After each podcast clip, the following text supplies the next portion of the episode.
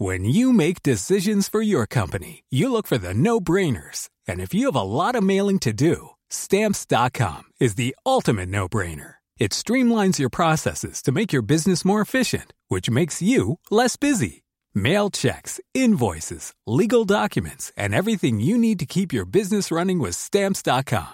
Seamlessly connect with every major marketplace and shopping cart. Schedule package pickups and see your cheapest and fastest shipping options from different carriers with rates up to 89% off USPS and UPS rates. And with the stamps.com mobile app, you can take care of mailing and shipping wherever you are. Make the same no-brainer decision as over 1 million other businesses with stamps.com. Sign up with code program for a 4-week trial plus free postage and a free digital scale. No long-term commitments or contracts. That's stamps.com.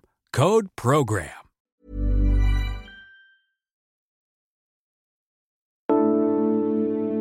Mary's Lamb is a poem that tells the story of a little girl who brought her pet to school because everywhere that Mary went, the lamb was sure to go.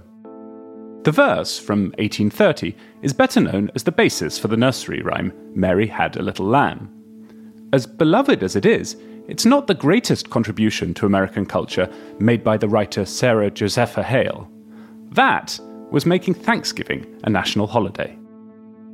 Already celebrated in parts of New England, including Hale's native New Hampshire, she thought that spreading it across America would be a welcome unifier at a time of growing tensions between North and South. By 1854, more than 30 states and territories officially marked the day, but it wasn't until nearly a decade later that Hale achieved her goal. Writing to President Lincoln in September 1863, she told him only he had the power to make Thanksgiving permanently an American custom and institution. Soon after he did, and ever since, most Americans have got together on the fourth Thursday in November to eat until they burst. It's a much loved celebration of overabundance. But now we know mass meat eating is bad for the planet. This is Checks and Balance. I'm John Prideaux, The Economist's US editor, and each week we take one big theme shaping American politics and explore it in depth. Today, can Americans eat less meat?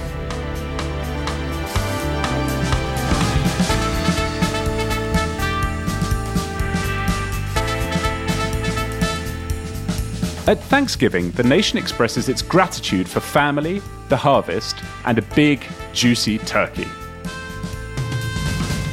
The US consumes the most amount of meat per person in the entire world, and if it's serious about tackling climate change, it needs to cut back. Will America ever wean itself off meat?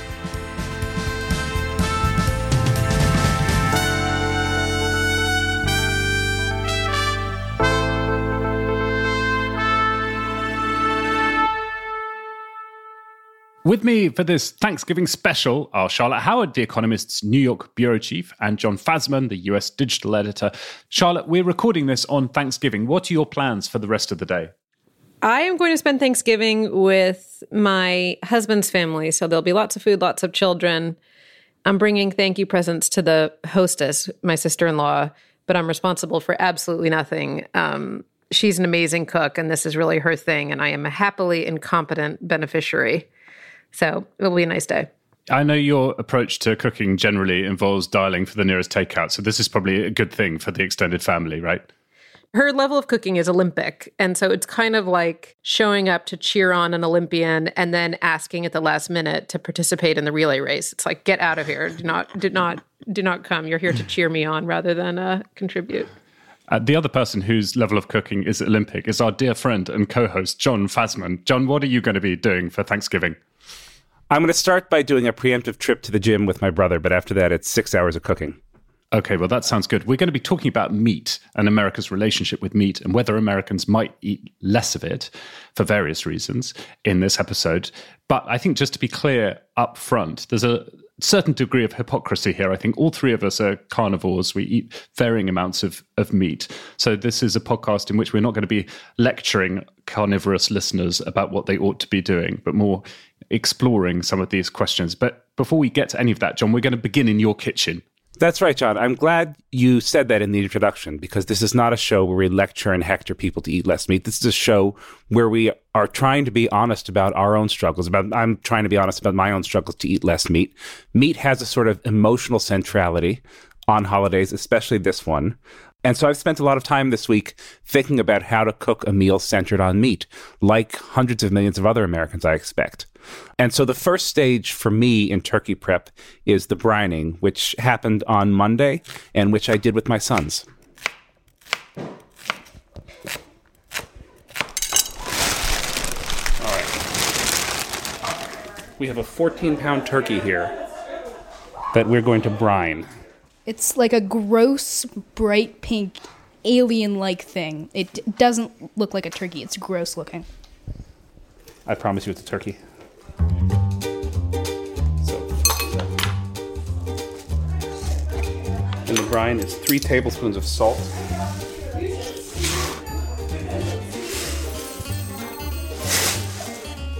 Okay. Rosemary.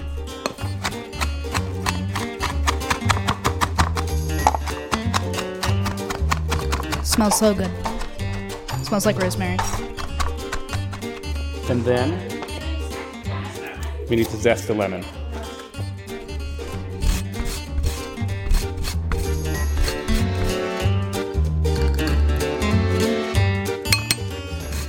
Kid, how do you feel about turkey? Um, I'm not a huge fan of turkey. Uh, there are actually a lot of meat I'm not a huge fan of. How come? Um, turkey specifically or meat in general? Let's start with turkey specifically. So turkey and chicken, um, I just think they're they're too earthy for me. They taste a little bit like dirt. And what about meat generally? Is that you don't like the taste, you don't like the idea, you don't like the the sort of ethics behind it, all of the above? So it's when I was little, it was definitely mostly the taste. But then as I got older, the the the idea and the ethics definitely didn't didn't help. Now, remember I wrote that thing about the future of meat? What if we had meat that was grown in a lab and you didn't have to kill animals for it? Is that better or worse? Um, I actually think that's worse. I think that's scary, and I think they should. I, I just I don't I'm not going to eat it unless I unless I, I fully trust it, which I think I'm not going to do until there's more testing. Fair enough. Uh, there's like blood coming out of it, and it's it's frozen. There, there's like icy blood. There is icy blood. All right, I need to thaw this a little bit.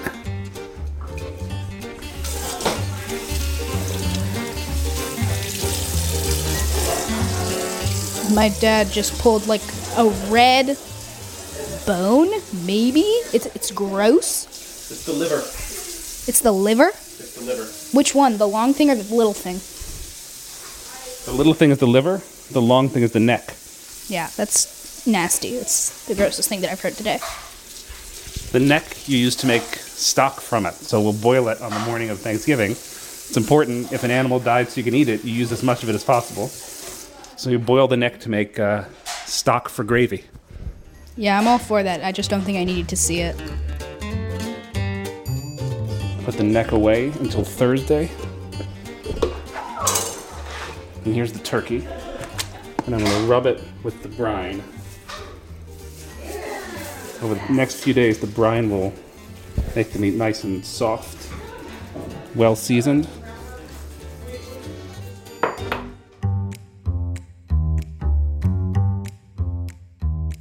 What do you think of meat, big guy? So I I think it's like good. I I think it's tasty, but like it's very bad for the environment.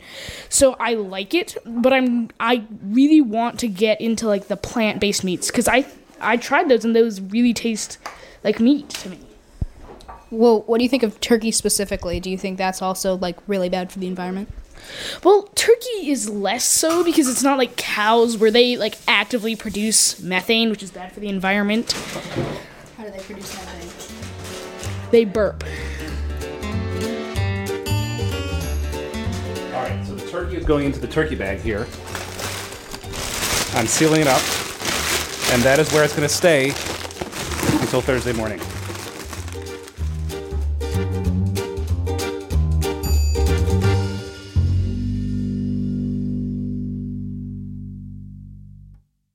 I want to say that was the cutest thing I've ever heard, but your sons are so well spoken and thoughtful.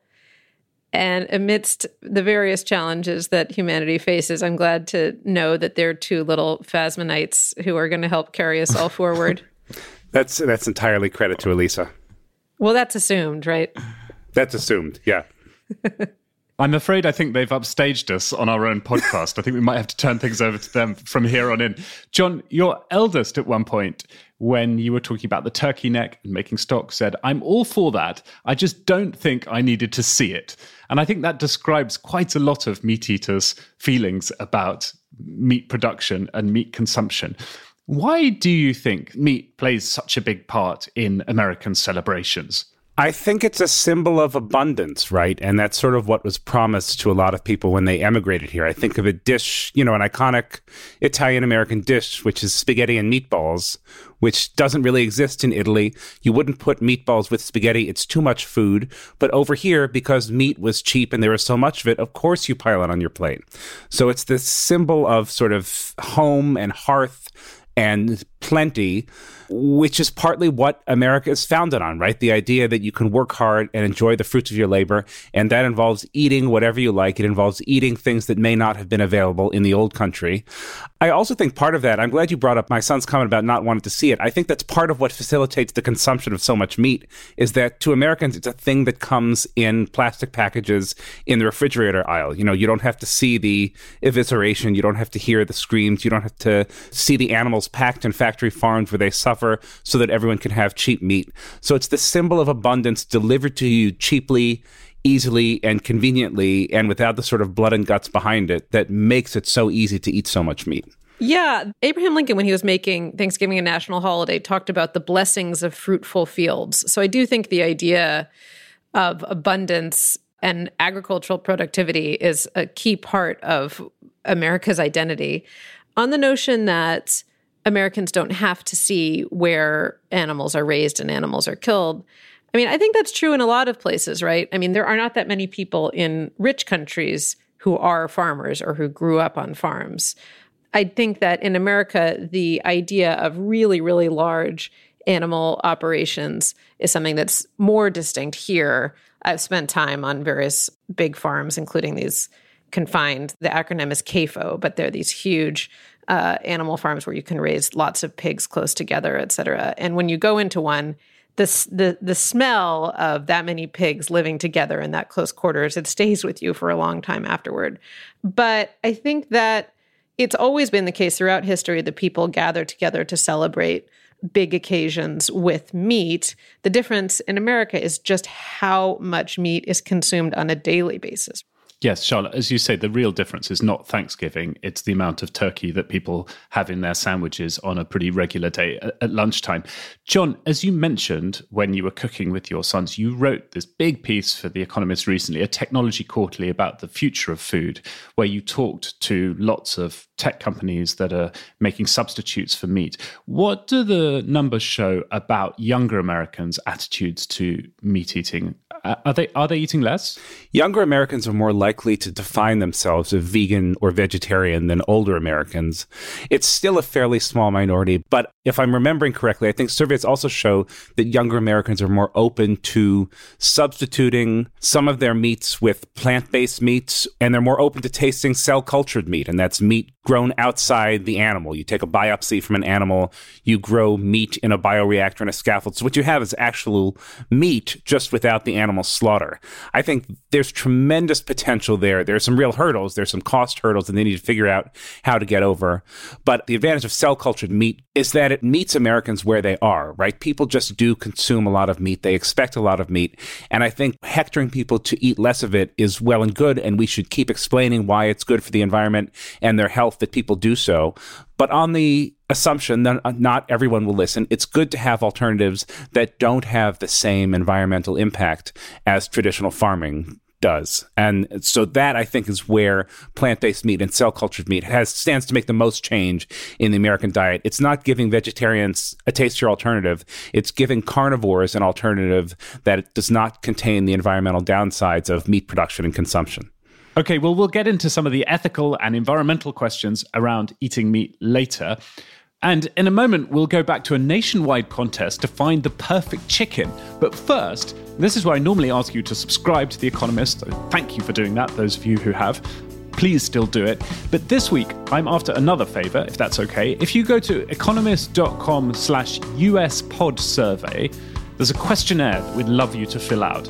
It'll help us to know more about what you like and what you don't like about Checks and Balance and other Economist podcasts, and we'll use the results to make our shows even better. That link again is economist.com slash US pod survey. You'll find it and also how to subscribe in the notes for this episode.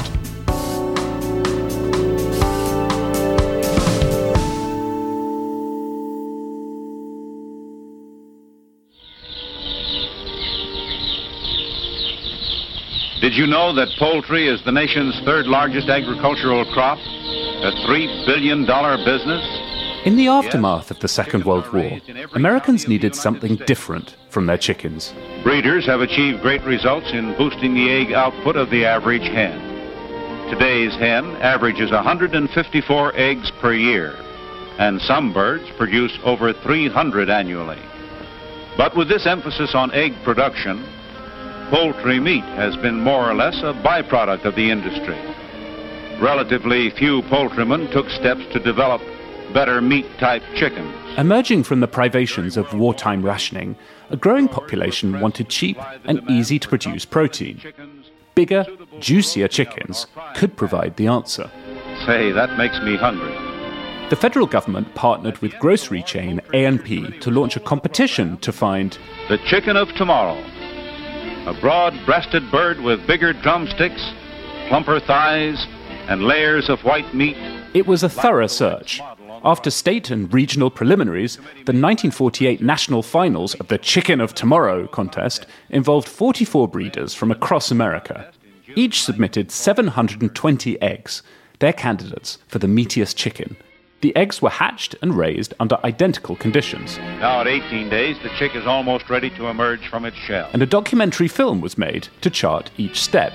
On the 21st day, its sharp beak pokes through to daylight as it seeks its freedom.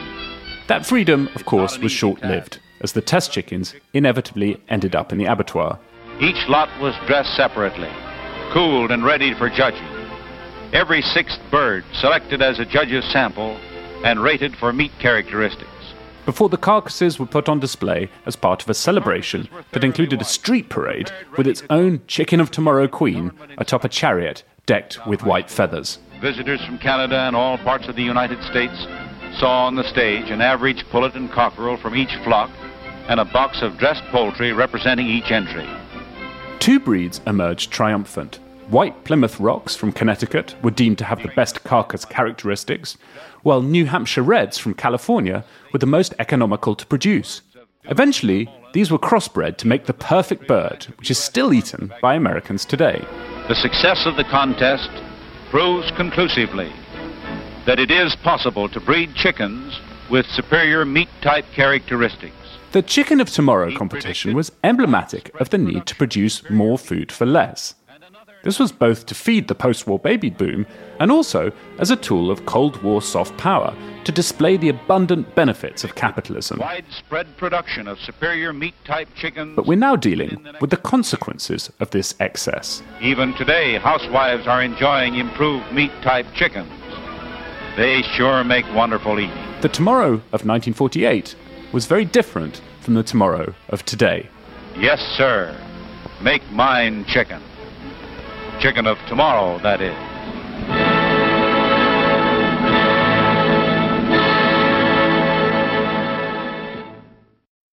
Charlotte, that Chicken of Tomorrow program was all about creating abundance. And one of the problems, I suppose, now is that it was too successful. And this is an interesting political problem for America, I think, because normally in politics, we're dealing with problems of there not being enough stuff to go round. Meat, to the extent that the excess consumption of meat in America is a problem, and I think it is a problem environmentally, at least, at the very least, meat consumption is a problem of plenty, right? And we're not used to having to solve problems of plenty in American politics.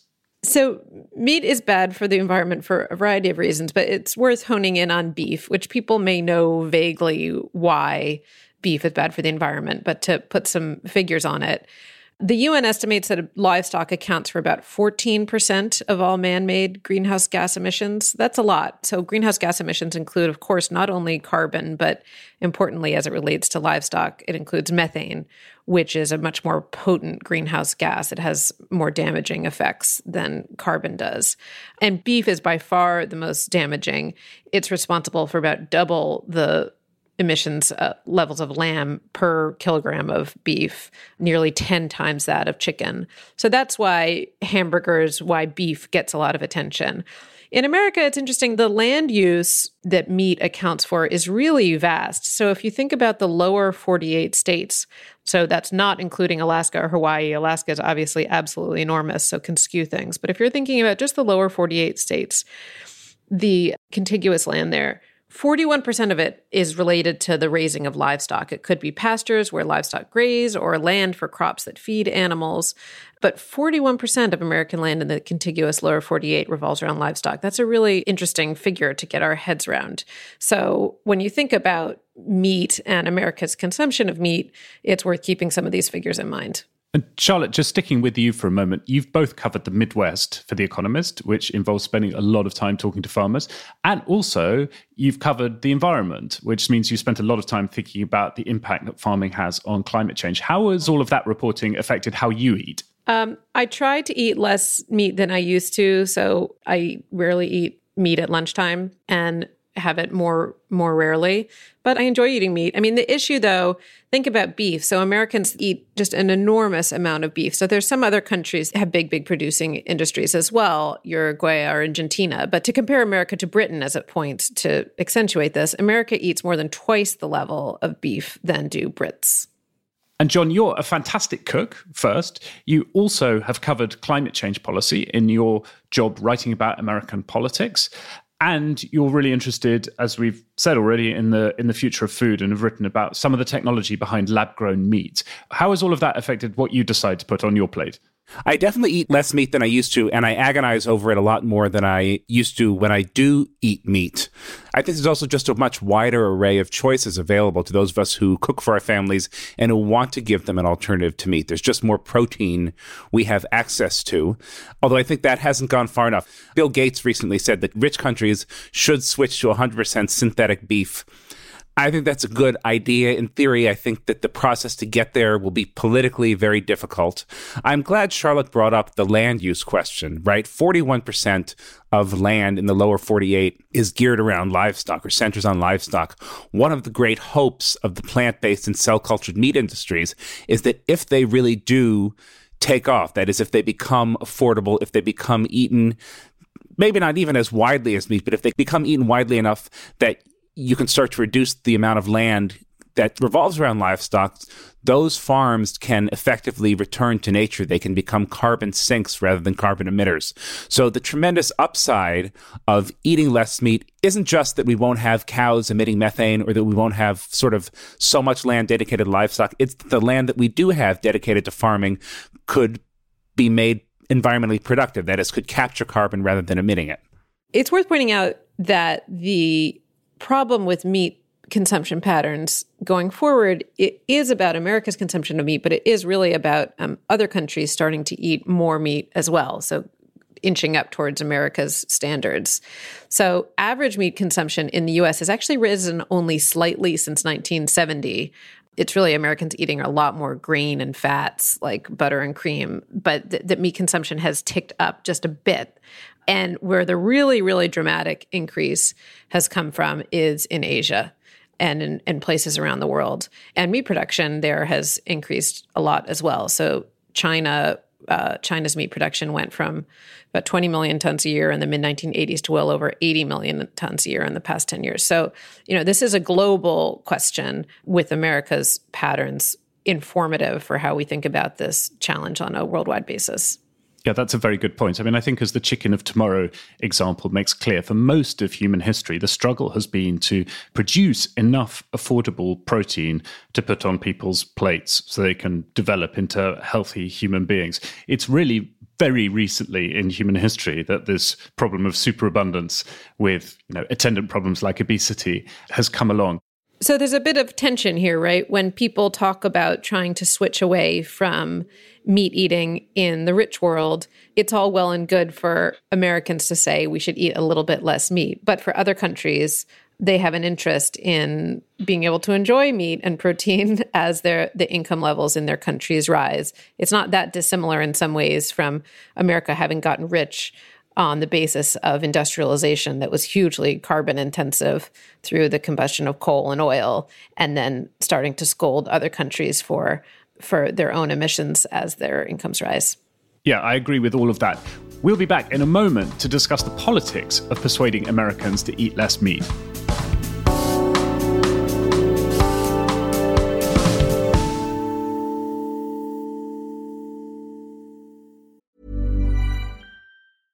Hey, I'm Ryan Reynolds. At Mint Mobile, we like to do the opposite of what Big Wireless does. They charge you a lot, we charge you a little. So naturally, when they announced they'd be raising their prices due to inflation, we decided to deflate our prices due to not hating you. That's right. We're cutting the price of Mint Unlimited from $30 a month to just $15 a month. Give it a try at mintmobile.com slash switch. $45 upfront for three months plus taxes and fees. Promo rate for new customers for limited time. Unlimited more than 40 gigabytes per month. Slows. Full terms at mintmobile.com. John, in addition to brining the turkey this week, you've been talking to some people who've been trying to get Americans to eat less meat. Yeah, we've talked about why Americans need to eat less meat, but the how is in many ways the more interesting question. And to discuss that, I spoke to Caroline Bushnell from the Good Food Institute, which is a nonprofit working to grow the market for meat alternatives. Some people are put off buying these alternatives because they're really expensive, more expensive than regular meat. And I began by asking her how the industry can overcome that. I think it's important to acknowledge that we're still in the really early days of this industry, right? I mean, it takes scale to get those economies, right? That's why it's called economies of scale, and able to bring down the cost of products and then sell them at a more affordable price to consumers. So there's a lot of different levers there, but one of the keys getting that scaled manufacturing, which we are seeing a lot of progress on. Some of the these next generation plant based meat companies are continually raising funds um, and putting those towards uh, production. Because right now, some of the challenges we actually see in the market are more from a supply side than a demand side. So that's really going to be critical. It's also why when we think um, beyond just plant based meat, um, for example, towards cultivated meat, we believe it's really critical um, that we get more government investment in this space so we can kind of open source that foundational science and the technology that's going to be needed to scale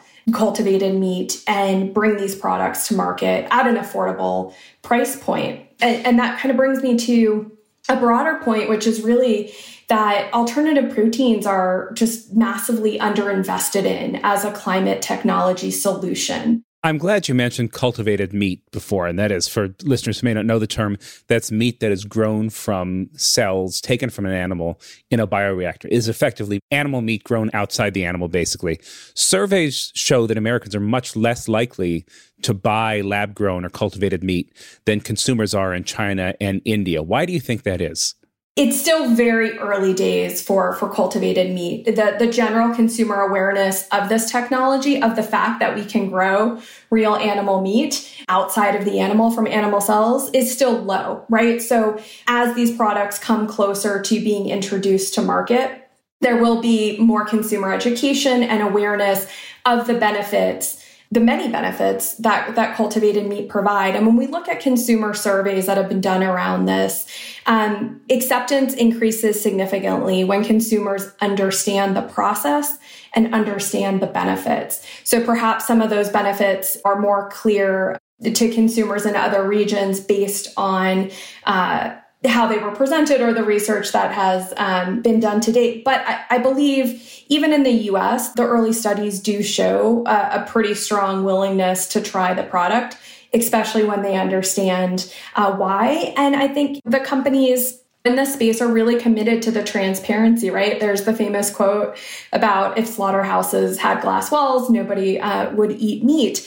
Well, on the flip side, cultivated meat companies are proud of their production process and they're committed to a transparency. And so we hear about things like streaming their process and really bringing consumers in to understand how it's made. So let me ask one last question about that shift that we're going to see, that we need to see if we're going to make an impact on the climate through reducing meat consumption. You have an enormous industry in America that revolves around the production and consumption of meat. How do you get people to consume less meat while still taking care of those people who work in the meat industry? What happens to them if we become a society of people who eat much more cultivated meat, more plant based meats?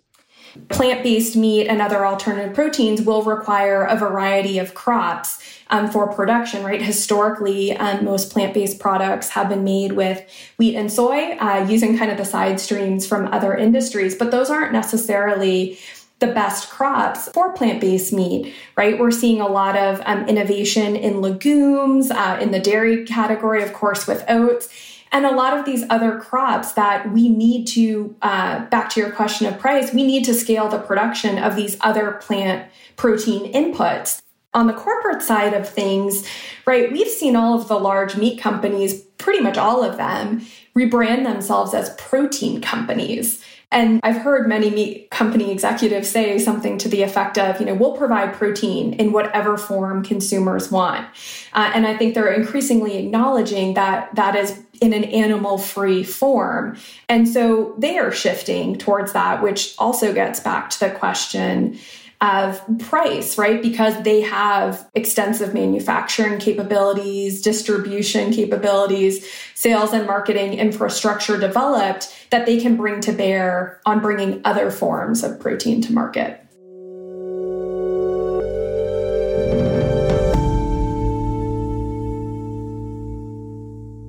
John, I can see that it's attractive politically to say that, you know what, this transition can benefit everyone and it, it's going to be fine for the farmers because they'll still have a role. Do you think that's actually true? Or do you think that's just something that people say to try and get other people on board for what could potentially be, like lots of transitions in any kind of industry, pretty painful actually for the people who are currently tasked with doing the production? I think it is true that this transition well managed could work out for everybody. But I think politically, it's really tough to do that. I mean, just look at the politics around the transition to green energy. The Republicans have portrayed it as an effort to shut down coal plants, to make them bankrupt. The truth is, not many people work in the coal industry anymore. We all know we're going to have to transition to green energy. So you would think it's in everyone's interest to make this transition work for a lot of people. You've already seen something like this happen with meat consumption, right? There's that story that went around earlier this year that said falsely that Joe Biden wants to ration Americans' meat consumption to one hamburger per month. Now, nothing like that has ever been in the president's plans, but you can see what happens with the specter of change. I mean, there's always a political benefit to the opposing party whipping up fears of change. And my concern is that unless this is done extremely delicately with outstanding messaging, that's what will happen here. It's what will happen anyway, but you need really good messaging to counter what will inevitably be political scare tactics around this change. I was struck by Tom Vilsack, the agriculture secretary, having to say in response to that scandal, quote, there's no effort designed to limit people's intake of beef coming out of President Biden's White House or USDA. I mean, that he has to spell it out that way is pretty ridiculous. I think that the issue is really about behavior and culture rather than necessarily economics to uh, to John's point. But I wouldn't downplay the economics too much just because US farm states, you know, a, huge amount of the grain that is produced in America goes toward not the consumption of grain per se, but it goes to feedstocks. And so US farm states have an interest in the rest of the world continuing to increase their meat consumption too, because Americans are eating more chicken, chicken uses less feed, most of the growth in meat consumption is going outside the US. So they want to continue to export more corn and soybeans to other meat producing countries to help meet that global demand. So there is a real interest from US farm states, which account for a disproportionate amount of power in the Senate, to not only sustain American meat consumption, but also meat consumption elsewhere. And Charlotte, just on that, how different is the Biden agriculture policy to the Trump agriculture policy so far as we can tell?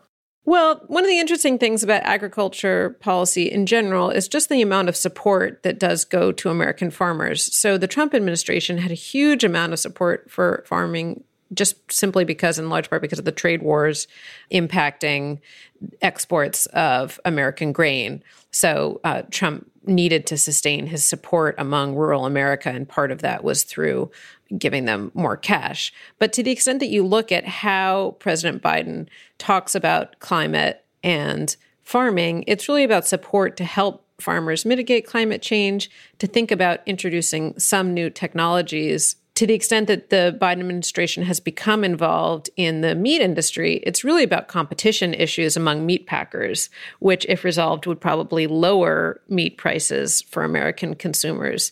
So I would describe the Biden administration as serious in thinking about how to mitigate the emissions from farming practices, but really hands off to Tom Vilsack's point in thinking about behavioral change. I think that behavioral change in terms of reducing meat consumption is going to come from the private sector.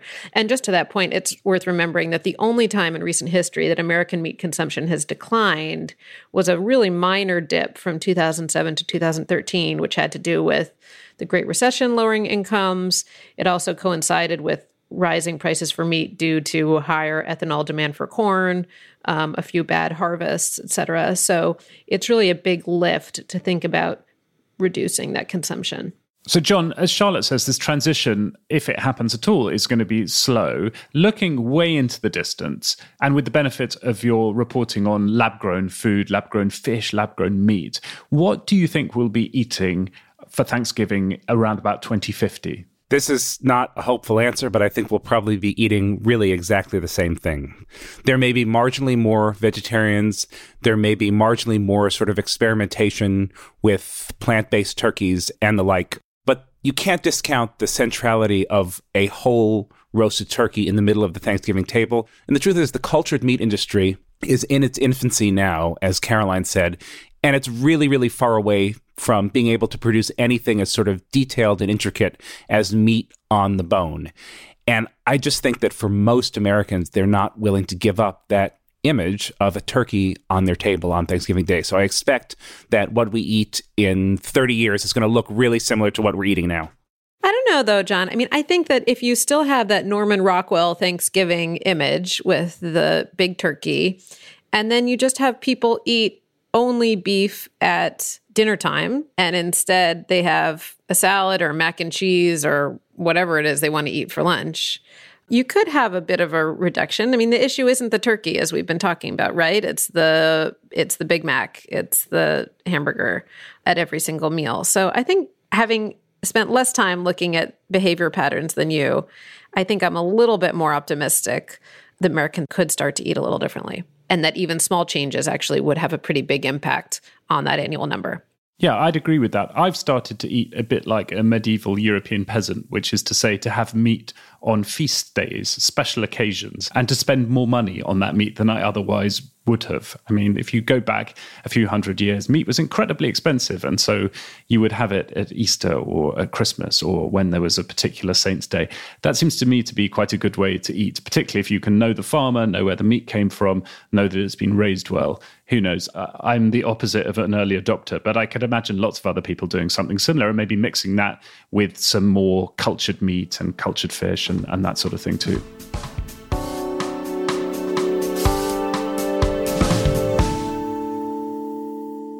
Well, we even have a Thanksgiving themed quiz this week. The Economist first mentioned the holiday in an 1846 article about the flower trade in New York, writing that on Thursday, November the 26th, the weather having set in cold, there was fair business done, notwithstanding it was Thanksgiving Day.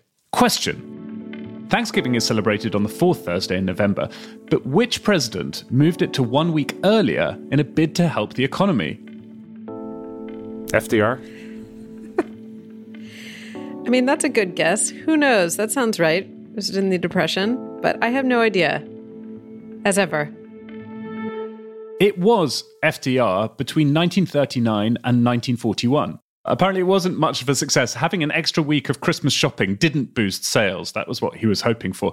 The country split over this, with some observing Franksgiving on the penultimate Thursday and the rest Thanksgiving a week later. Question two.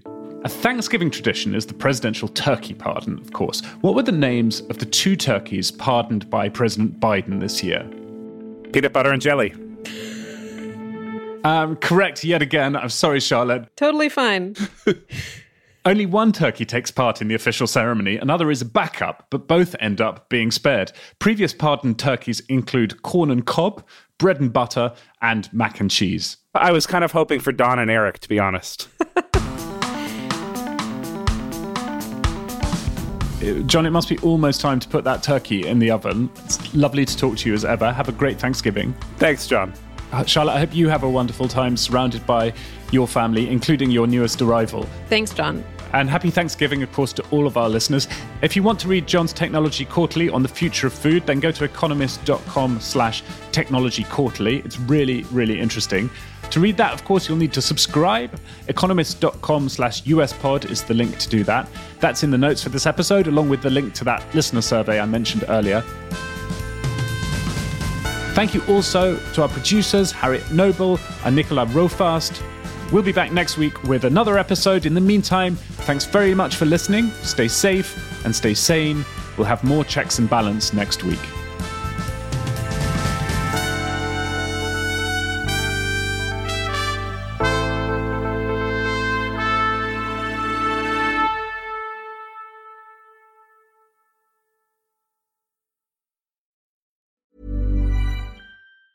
Planning for your next trip?